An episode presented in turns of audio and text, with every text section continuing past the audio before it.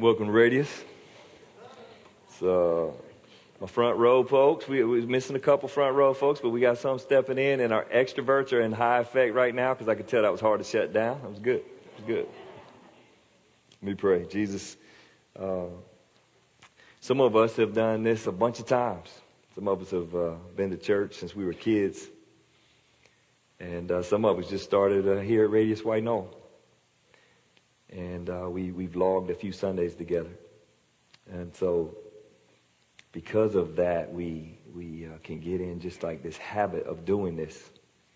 And it can lose, it can lose something. So we pray, we pray that your spirit would help us, help us find our way to you. We don't want to miss you this morning, Lord. We don't want to just do this because we do it. Help us, help us truly interact with you this morning. Uh, pray that your word would come to life. You wrote it. It's got power, but it only has power when you bring it that way. So we, we ask you would move in it in your, in your name, Jesus. Amen. Uh, when I was a young pastor, I got this book. It was called Fresh Wind, Fresh Fire. I don't know if any of y'all read it. It was probably 20 years ago. I was a young pastor, remember? And uh, and I read it, and and and it was it was a pastor from New York City, and he wrote about his life and his, kind of story, and it moved me. Matter of fact, it moved me so much. Some of y'all have no idea how this works. There was no internet. I know that that's shocking, but I actually got on the phone and dialed 411 and tried to figure out where this church was from Jim Cymbala. I was probably 27, 28, and so I found out where it was, and I asked them when they had prayer meeting. They had prayer meeting on Tuesday nights. And so guess what I did? I got in my 82 Nova, all right? 82 Nova, and I took two guys, and we got in the car, and we drove to New York City. And we, we went to the prayer meeting. We showed up around 5. Prayer meeting's supposed to be at 7. So we walked up to the door, which was a little complicated for somebody who's never been in the big city because we rode the train and it was, it was freaky. But anyway, we got all the way to the place and we wanted to get something to eat, but I thought I'd just peek in and they had a sign right by the door where, where this church was to be quiet and, and put yourself in a position to speak to God. So I, I thought that's cool and I felt a little scared to walk by it. And I walked by the sign. I turned my, turned the corner into the auditorium and they had removed all the chairs and there was 300 people I'm guessing, up front. They're all standing and they're praying, and the service doesn't start for another two hours. I'm going, what kind of people are these? They show up early to pray, and, and they're praying out loud, all of them together. So we were hungry. We ran around the corner. We got something to eat, and, and then uh, came back in about a half hour. And I thought maybe they had like a pre-game prayer meeting. You know, some of us really organized. We do a little quick pre-game prayer meeting, except they got 300 people there and they all pray at the same time. But I come back in a half hour later and everybody's still praying. And uh, as I as I walked up, I've never been in a church where everybody prayed at the same time out loud. Cause so it was, it was a little sketch. I was like, what in the world I just walk up into? And, and people keep praying. And I, I, so for a little while, I just watched. And I stood in the back and I noticed all shades of colors of folks. And I noticed all types of folks from different socioeconomic backgrounds. Some were really poor in there. You could smell them. And, and there were some in there that were really rich. You could smell them because they could spray some extra on. I don't know. You could just, you could kind of see this thing and people were praying. They're all praying out loud at the same time. It took me, took me 20, at least 20 minutes to just finally start to say something to the Lord. And I started to pray and I tried not to be distracted by all the noise. And it took me a little while. My voice got louder and I prayed a little louder. There's a couple ladies behind me begging God for their kids. It was distracting, but it was also empowering as I heard them pour themselves out, begging God on their kids' behalf. And it was just this crazy three, four hours. I don't know how long. The pastor, I mean, they actually start the service on time at seven. The organ player could just, could just kick it. And, and the organ player was like up in the balcony. He would play and people knew the songs and they would sing a little bit and then they'd pray some more. Pastor stood up and he talked maybe seven minutes. that was, that was cool. And then the people, it was, it was about praying. That's what it was about. And so at one point, they invited folks to come up to pray in the front. And so I decided to make my way up to the front. And there was maybe a 70 ish uh, year old black man up front, and he was skinnier than me, which made me feel kind of comfortable. And uh, he looked at me and he put my, his hands, he faced me up, and he put my, his hands on my shoulders, and he just started praying. It was crazy. I'd never seen it before in my life. Eventually, he prayed for a little while, and then he started confessing my sins. I'm like, wait a minute, I think that's my job. Let me confess my own sins. Don't go public with this stuff. And he, at some point, he goes, Lord, please help this kid stop watching so much TV. I'm like, does he just know that like 20 somethings watch a lot of TV, or does he know that I watch a lot of TV? I, I mean, it was just this weird where I didn't feel condemned. He wasn't like coming down on me. He like seemed concerned for me. Like he cared for me and he wanted to empower me to live differently than I was living. Let me tell you something, boy. It was just crazy trip. I would never trade it. And some of y'all in this room, some of y'all in your 20s, you need to get in the car and go somewhere. Stop reading about stuff. Go find it. You want it, you got to go get it. It was this great experience. But the only way I had it was I was, in, I was moved by the passage, and then I did the work. Back in the day, that was 411, and I got in the car and I spent my money to go get it. And I took some friends, and then I took what I learned and I brought it back from the church, and I thought, I never want to be a part of a church that doesn't know how to pray. It just doesn't really make any sense. And so this passage today in John is, uh, is cool because as I say that, don't hear that like a ton of bricks or like this deep accusation. It's this gift. I felt like the old man that prayed over, he wanted to give me this gift. And I feel it when I read this passage as Jesus speaks to the disciples his boys, his team, as you would. If you've ever been on a team and you had a great coach, you can imagine the coach standing up front, he's talking to the team, and he loves you, he'd do anything for you. And Jesus is speaking, he's just told these guys that he's going to leave the Holy Spirit, and it went right over their head, right? I mean, it, it was, it was a difficult concept for them to grab. And then he goes on and he talks, and I just want to read to you what Jesus had to say. In a little while, you won't see me anymore. Jesus is always dropping crazy lines on these poor guys and uh, they try to process. But a little while after that, you will see me again. And some of the disciples asked each other. I love this way they always talk to each other instead of asking Jesus. Some of us do that. We talk to each other, but we never really ask Jesus. Um, and, and, they said, What does he mean when he says, In a little while? Uh, you won't see me, but, you, uh, but then you will see me.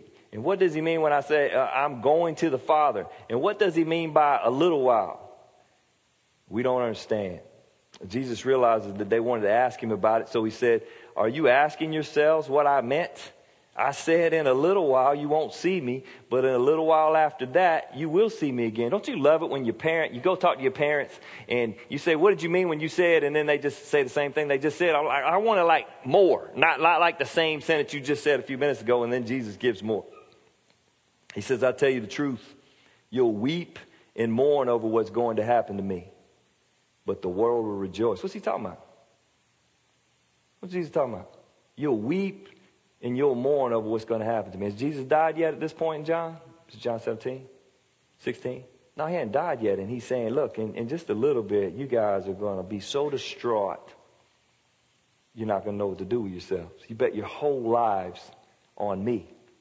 And I'm going to die. They, they're not comprehending that at the moment but, but he's just, he's trying to prepare them for the moment. I tell you the truth, the, uh, but the world will rejoice. Everybody else will be partying. You will grieve, he says, but your grief will suddenly turn to wonderful joy. You remember that? Remember we talked, we talked about this at Easter. Peter and John, they come and they find the, the tomb empty and it's on and they celebrate and they have, they have this great party. And Thomas, he actually wants to touch. I mean, he doesn't really want to, but Jesus says, you want to touch it? I'll prove it to you. It, it's just this beautiful scene of, of the God who they thought they were following dying where they are just distraught and then all of a sudden there's this utter joy when it's true and it's more true than it ever was because he rose from the grave man i, I hope i hope you've experienced that kind of joy i hope that you've confessed your sins to jesus and you trusted him as your savior and you've enjoyed this this gift that he gives that gives you a freedom like nobody else on the face of the earth because you have the right to call his father your father. Check out the verses because he, he goes on, and I, I love these. Uh, it will be like a woman uh, suffering pains of labor. When her child is born, her anguish gives way to joy because she has brought the new baby into the world. We got a couple babies back in the back. Sometimes you get to hear them.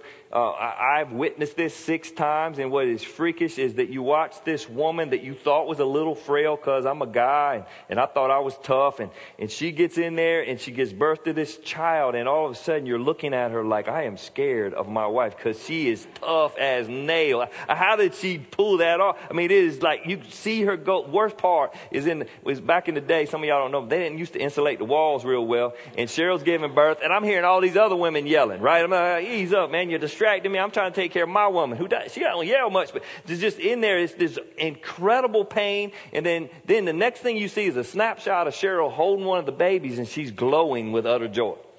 How'd she go from what I saw her having the focus, you doing stuff like that, just complete focus to beat the pain, right? Did I do? I need to, I would have passed out, wouldn't I? But anyway, there's like this, this, this complete focus to beat the pain, and then seconds later, utter joy as she holds what was worth it. And Jesus takes that metaphor and he says, That's what's going to be like. You were lost, right? You saw me die, you thought it was over, you thought there was no hope. And then you saw me risen from the grave, and all of a sudden you went from, from complete anguish and pain to utter joy. And, and, and for many in this room, that's what we've done. Maybe you're here for the first time, and that's who we are. We're a, we're a group of people that's lost just like you. But Jesus found us, He made a way for us, He gave us life. And many of us have tasted this, this joy that He's talking about in this passage. Uh, verse 22. So if you, you have sorrow now, but I will see you again, and then you will rejoice, and no one can rob you of that joy. I love that line. Nobody can rob you of that joy. That means nobody can take what he gave to me away. It seems like the only person that ever affects my joy in, in, in, the salvation that I have in Jesus is who? Me. He says, No one, nobody else could come in here and take my joy, but I seem to have the possibility of taking my joy. I, I bring in all this other stuff that distracts me sometimes and it, it steals my joy, and uh, I curse myself. But he says, hey, nobody's going to come in there and take that. It's, it's a done deal. At that time, you won't need to ask me for anything. I tell you the truth, you will ask the Father directly, and he will grant your request because you use my name. What a wonderful passage. Right? He says, Come on in and speak to the Father and just drop my name. Right? I don't know if you know these guys, but the Hebrews were intimidated by the Father.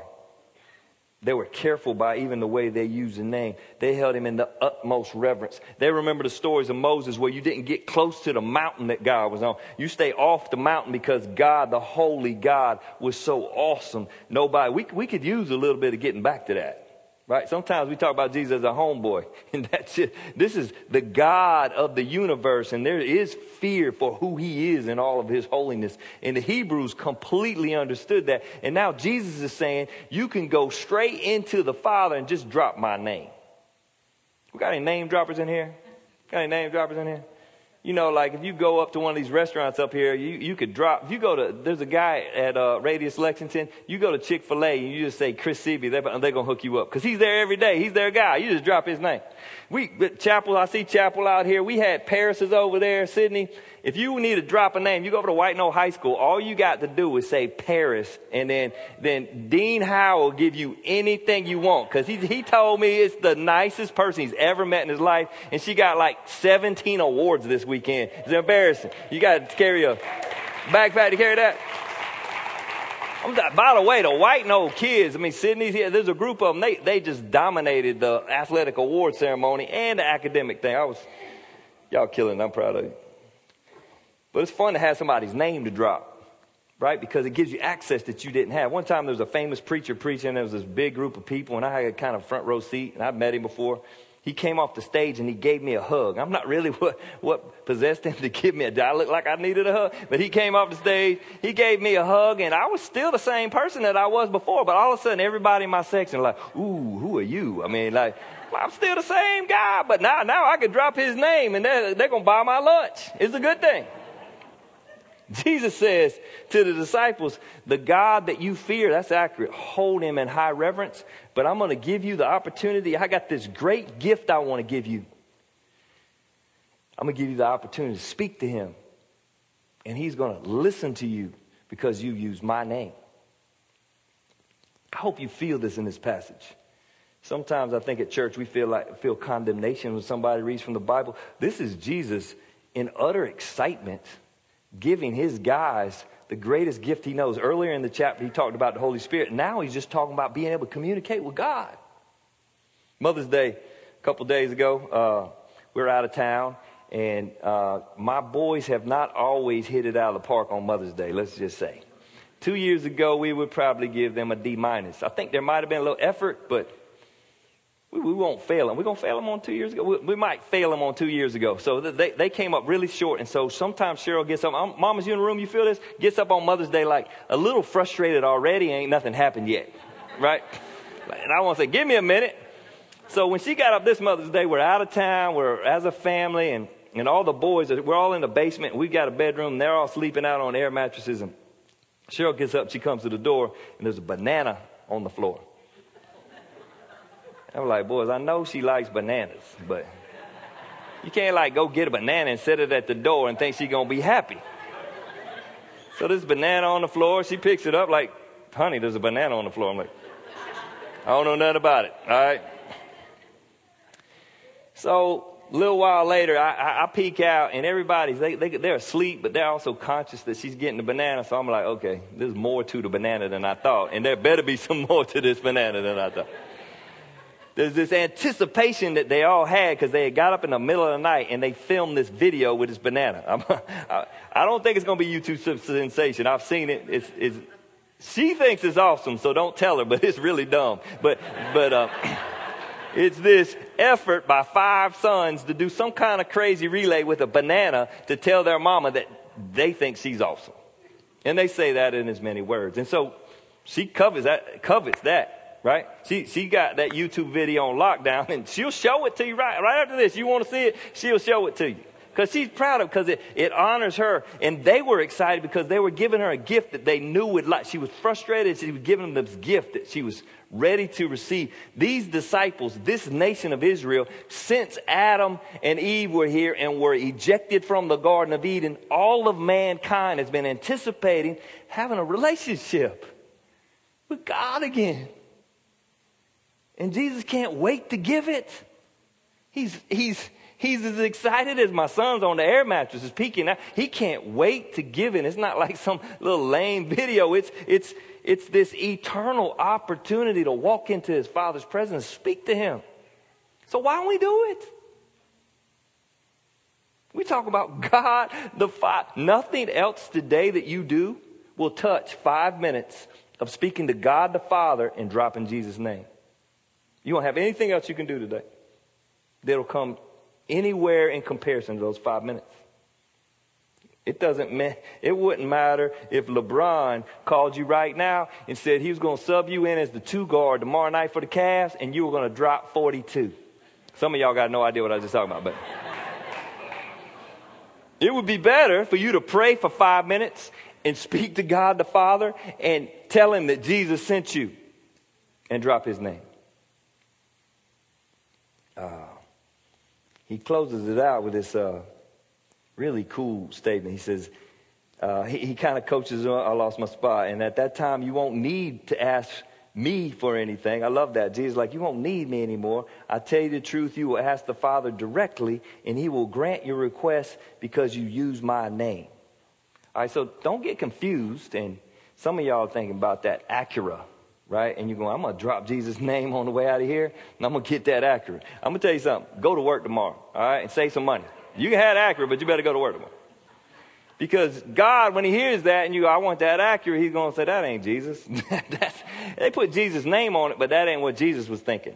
Because there is this, this significance. When you quote me, and if you know me, and if you were one of the Reeves boys comes up to you and says, My dad said, you would know whether he was telling the truth or not. Be like, no, your dad didn't say that. I know your dad, right? My dad said, I'm not going to fill in the blank because I might get in trouble for it, but there's this clear, when we put Jesus' name on it, God the Father knows exactly how Jesus thinks. So it's got to be in conjunction with the way he thinks. He says, You haven't done this before. I love this. He's coaching them up in a very simple way. You haven't done this before. Ask using my name, and you'll receive. And, and more importantly, I think we get more excited about the you will receive because I think a lot of times when we pray, we think it's all about us.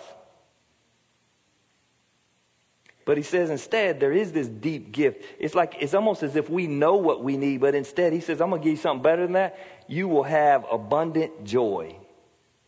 So when I pray in Jesus' name and I pray according to Jesus' will and I see God move, my soul jumps for joy and I have abundant joy. It's just attractive. People that got abundant joy, people won't be around. That's why Radius White Knoll has a little reputation because there's some of y'all that got abundant joy. It's uh, a reason that uh, we in, in this town should stand out. Just, just because we pray. We pray in Jesus' name. We expect him to move based on his name. And when he moves, it creates this abundant joy within us. Let me uh, let me help a little bit because I think we talk about prayer a lot and we don't give a whole lot of instruction. Jesus is giving a little bit here, and I, I want to give you some from my own life that's just simple. Uh, if, you, if your Christian life stinks, or if it's boring, you probably don't know how to pray. Okay, so don't freak out. You're sitting in here and you're going, you're right, I don't know how to pray. Then that's cool. So we're learning, right? So, so it's this opportunity to change that by learning how to pray. Uh, one of the things that I find with our marriage is when it gets tense, almost always, we ain't had enough time.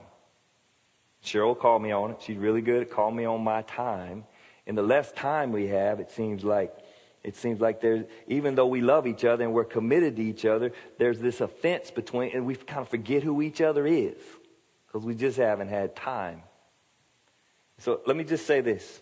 You can't have that joy in this passage if you don't have time to be with Jesus. And you got, bro, I'm just busy, but then you got to change something, right? Been a couple times in our marriage where I was just busy and I'm hustling and we're not getting enough time together. And all of a sudden I feel like, hey, this, this thing, this thing that I love so much, the person in the world that I love the most, she's not going to leave me, but I'm going to lose what I had because we just don't have time. So if you're missing this thing, perhaps it's as simple as having a time and a place to meet Jesus.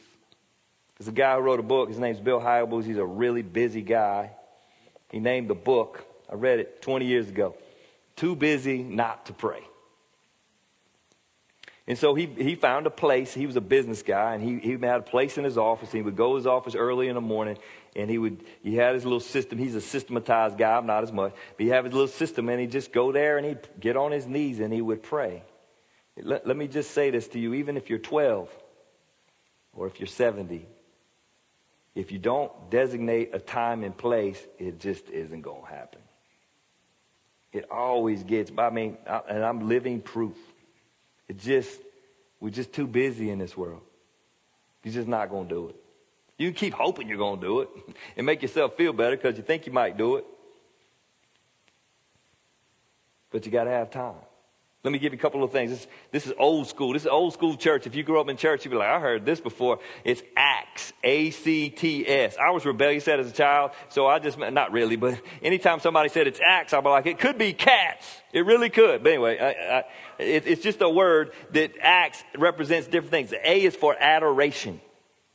You adore God, right? When's the last time you adored somebody? Some of the dudes in the line, ah, I can't remember, right? Right? And, some of y'all are it. I'm going to tell you something right now. Mr. Brazel right over here, you want to talk about a dude who adores his wife? Right there. Matching blue shirts. They probably planned that this morning. It comes out of him. It comes out of his pores. And, and she, she exudes his adoration. He loves her and it's clear. When you love somebody, you give some details. So one of the things I'll just coach you, take a minute to, to adore God in the morning and tell him something about himself. Right? Tell him something about himself. Stare at him for a minute and say, you are whatever, the creator, the Holy One. Just like looking at, at your girl and telling her what color eyes they are. And looking at your fella and telling him how big his biceps are, right? I mean, that's all we want to know, ladies. I mean, whether it's true or not, just, just, what y'all laughing about? Anyway, um, it's this moment to say that he's great. And, and, and God does not need us, but he seems to enjoy having us tell him of his greatness it's sprinkled throughout Scripture. For me, you'll, you'll laugh at me sometimes. I, I sing a little bit. I try to make sure nobody's witnessing it. And I don't know, it doesn't really matter. I'm, I'm trying to tell you what I do because you might do something different. I sing, I can only remember one line of all songs. And so I sing the line that I know, and then I hum the rest, right? Like this morning, I was singing, Create in me a clean heart, oh God. Then I just hum the rest because I don't really. And then a line comes back to me, Restore. I wrote it down because the pressure talks. Restore unto me the joy of my salvation. I love those two lines. Restore unto me the joy of my salvation. It's a psalm that was made into a, a modern day song. It's just, just the way to do it. It's a way to spend time with God. If, if you need a little jump start, you've never done this before, get up in the morning and take a short psalm like Psalm 23. Just read it and ask God to bring it to life and uh, see if you can understand where He says that He's the good shepherd. See if you can track with Him on that and let Him work on you. For a lot of us in the room, this is brand new, uh, but that's okay. So you're 52 and you never have learned to pray. Why not now?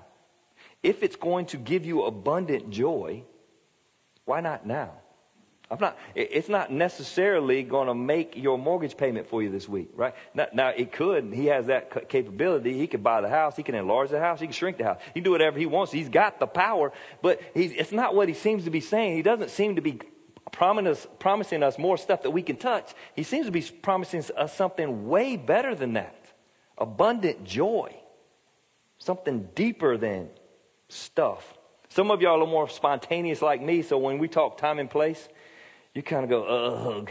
That time and place is like a good discipline, but don't miss the spontaneous. Used to be when Third Day would come out with CD, I would put in my car because I just like my car stereo, and I would listen to the whole CD.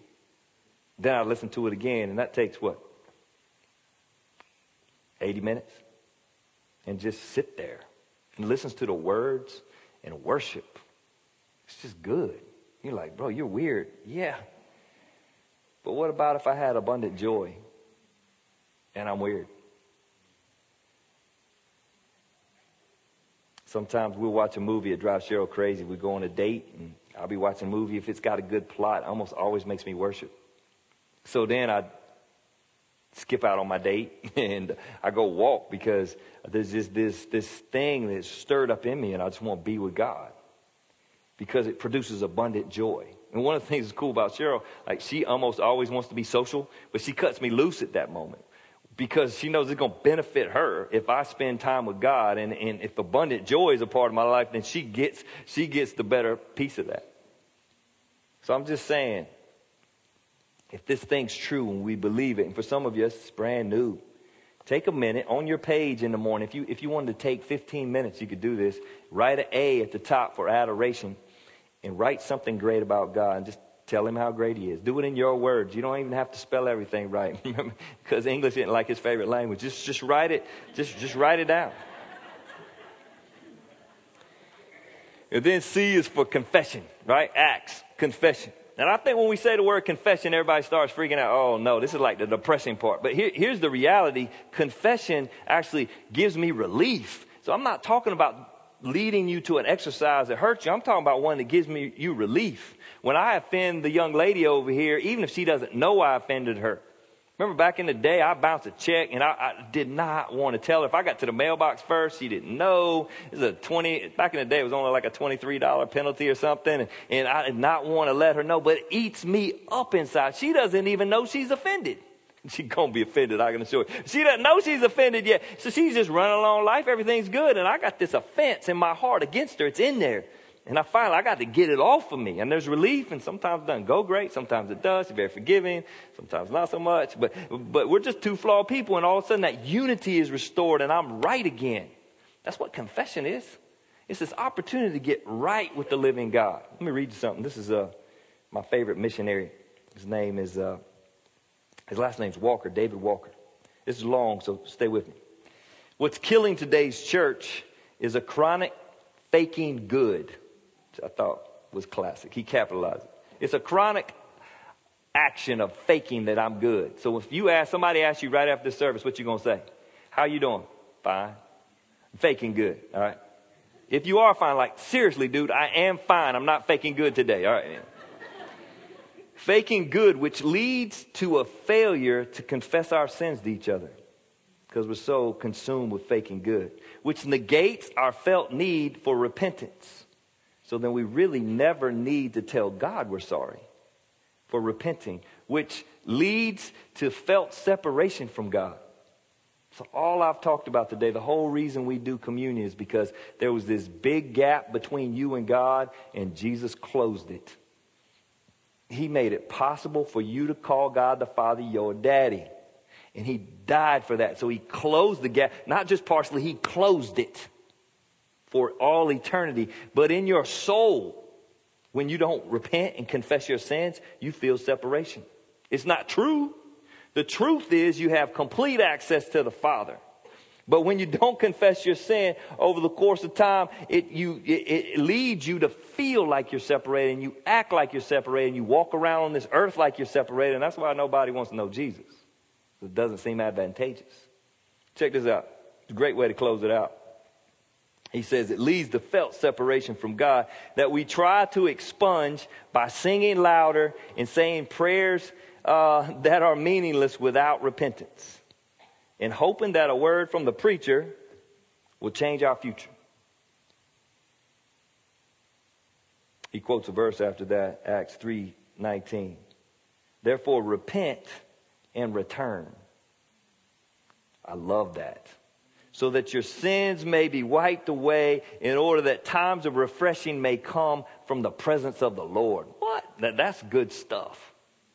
Repent and return. So it's not like you have to do, you just got to say, I'm sorry, and you're, you're back in alignment with Father. Sometimes there's some work to be done. I'm not saying this is easy, but a lot of times when my heart breaks and I finally humble myself and I repent and I return, the door is open. Jesus says in, in Revelation that he stands at the door and knocks. He's not talking to folks that haven't met him yet. And that passage is actually speaking to believers. I stand at the door and knock.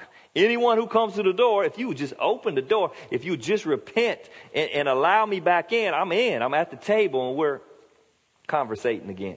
It's, it's good. Therefore, repent and return so that your sins may be wiped away. And again, feel this from Jesus. In order that times of refreshing may come, He's given us a gift. He's, he's anticipating the joy that this is going to pass on to us. See, confession. One of the things I had to learn to do was, uh, you know, it won't be, it would be a good exercise for me again to specifically confess instead of going, please forgive me for all the sins that I've committed in the last 12 years, right? I mean, obviously, the cross takes care of all my sins, it's done. But there's this cool uh, practice on a daily grind to say, uh, forgive me for when I was short with the people at work. Forgive me, and it just be clear on those things. Forgive me for what I did with my eyes. Forgive me for for, uh, in my case, eating three helpings of uh, whatever. you know, like, like when I know I crossed the line, let, let me just, let me start getting it really in front of the Lord. Confession. Thanksgiving. Thanksgiving is like the Rodney Dangerfield of the four. Like uh, you got adoration, confession, and Thanksgiving for some reason is just really easy to forget and give it no respect. It's, it's, it's gratitude. It's the thank you notes that are just hard to write, aren't they? It, it's the, the opportunity to stand before God and say, I, as difficult it is for me to understand, thank you for this Zaxby's meal. Because I get it so easy, but you gave it to me. It's what's cool about blessing the food. We're not actually making Zaxby's healthy, right? When we're praying over it, we're actually thanking the Lord for providing it. And that list goes on and on for your family, even, even for the daily grind things that come along. Saying thank you to Him, acts, that's T. And finally, the last word is not a word we use a bunch in our culture, but it was a biblical word, particularly with the King James. It's the word supplication. Finally, we get to asking Him for something, right? Finally, but I hope you catch this in this passage. He says, I've spoken these matters in figures of speech, is verse 25, but soon I've spoke, uh, uh, but soon I stop speaking figuratively and I'll tell you plainly all about the Father. And then you'll ask in my name. I'm not saying you have to ask the Father on, I, I, uh, I lost. I'm not saying I will ask the Father on your behalf. You don't need me anymore, which I love that. He just keeps saying, You're not going to need me anymore. I'm giving you the Spirit. I'm giving you the opportunity to communicate. For the Father Himself loves you dearly because you love me and believe that I came from God. It's pretty cool. He says, just ask in my name and I'll give it to you. What does that mean? How do you ask? That bother anybody? That's abused a good bit. I think as I read that passage, and I've been reading it for the past two weeks, kind of getting ready for the day. My prayers have started to end in Jesus' name all the time lately I kind of lost that because it seemed like this rep, it kind of goes with amen. It's a nice little flow. In Jesus' name, amen. And it kind of got rope for me. And I read this passage. I'm like, that's why they do that. It just reminded me that I, no, I have no right to be before the Father unless Jesus had done what he did. And when I come before the Father and say in Jesus' name, it gives me this accountability that what did I ask? Did it line up with what Jesus would want? Because I think sometimes our asks come completely out of who we are. And, and there's this opportunity to line it up with, with who Jesus is. It's this uh, interesting little dialogue to Jesus. He's giving this great gift, but the crescendo is not just getting what you want from God. The crescendo is, I'm giving you what you need. I'm giving you the Holy Spirit and the opportunity to speak to me. And it actually seems like the great takeaway is that I get to speak to God. So the adoration, so that when we go through the Acts, the opportunity to talk to God and tell Him how awesome He is, and, and then to take my sins and put Him at His feet, and then to thank Him for what He's, every bit as important as asking Him for help in my daily grind. Cause just because I get to talk to Him because I call him my dad and I bring my stuff to him. Hope you catch that. So, practically, you want to start a little discipline? Take a little notebook like this, get up in the morning, and write A C T S on it. You just do one line if some of you, for, for some of you, and write one line where you adore, where you worship God. Confess a sin if you have to. If you cuss 34 times a day, then you can write down 34. Maybe tomorrow will be 33, right? And then, and then, um, then thank Him for something very specifically. Just go, Lord, thank you for this. And it can be, it can be as simple as a meal or a bill that you got paid. But then when you ask Him for something, ask specifically. And see if it lines up. If you feel really comfortable, sign in Jesus' name at the end. You know how you sign a card and you put, you, sign it sincerely and you put your, but in this case, you're going to send your little note to God, but you're going to sign Jesus' name instead of yours. So when you make your little list of things you're asking for, you can write 1 to 7, 12, 50, 3. See if you're comfortable putting Jesus' name at the end. Would he, would he agree with these requests? It's this. The other really cool thing about praying specific prayers, and I, I'm going to be straight with you, I've been out of the habit of that. I started praying generic prayers like, like bless my kids, show my kids favor. I've, I've started showing a little too generic as opposed to sp- praying specifically for something to break through on them. But when I pray specifically, then I actually get to see God move. And, and, and most of the people that teach this, this great subject of prayer, they keep coming back. It seems like the discipline of praying specifically breathes life into this thing we call prayer read you, read your last couple verses and I'm done. Jesus asked, I love this. This is a good way to end.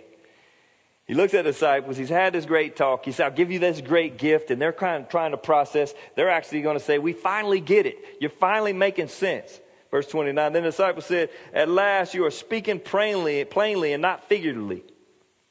Now we understand that you know everything and there's no need to question you. And from this we believe that you came from God. All right, remember what's about to happen like a couple days?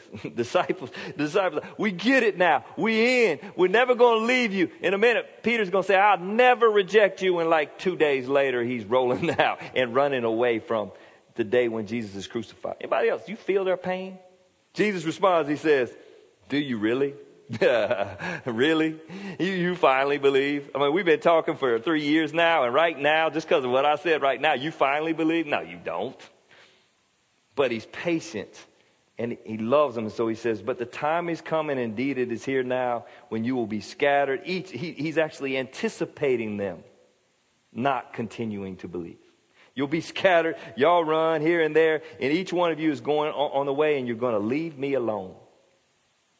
So, everybody in the room, I bet 50% of us in the room can identify with that right now. Jesus would say, I did all this and you've left me alone. I gave you the right to call my dad your dad. I got you, gave you the right to sign the page that I, but you hadn't talked to me in weeks. Some of you, years. I know, I know that's what you're going to do. Yet, I am not alone because the Father, don't worry about me. I'm not alone because the Father is with me. I have told you all this so that you may have peace in me.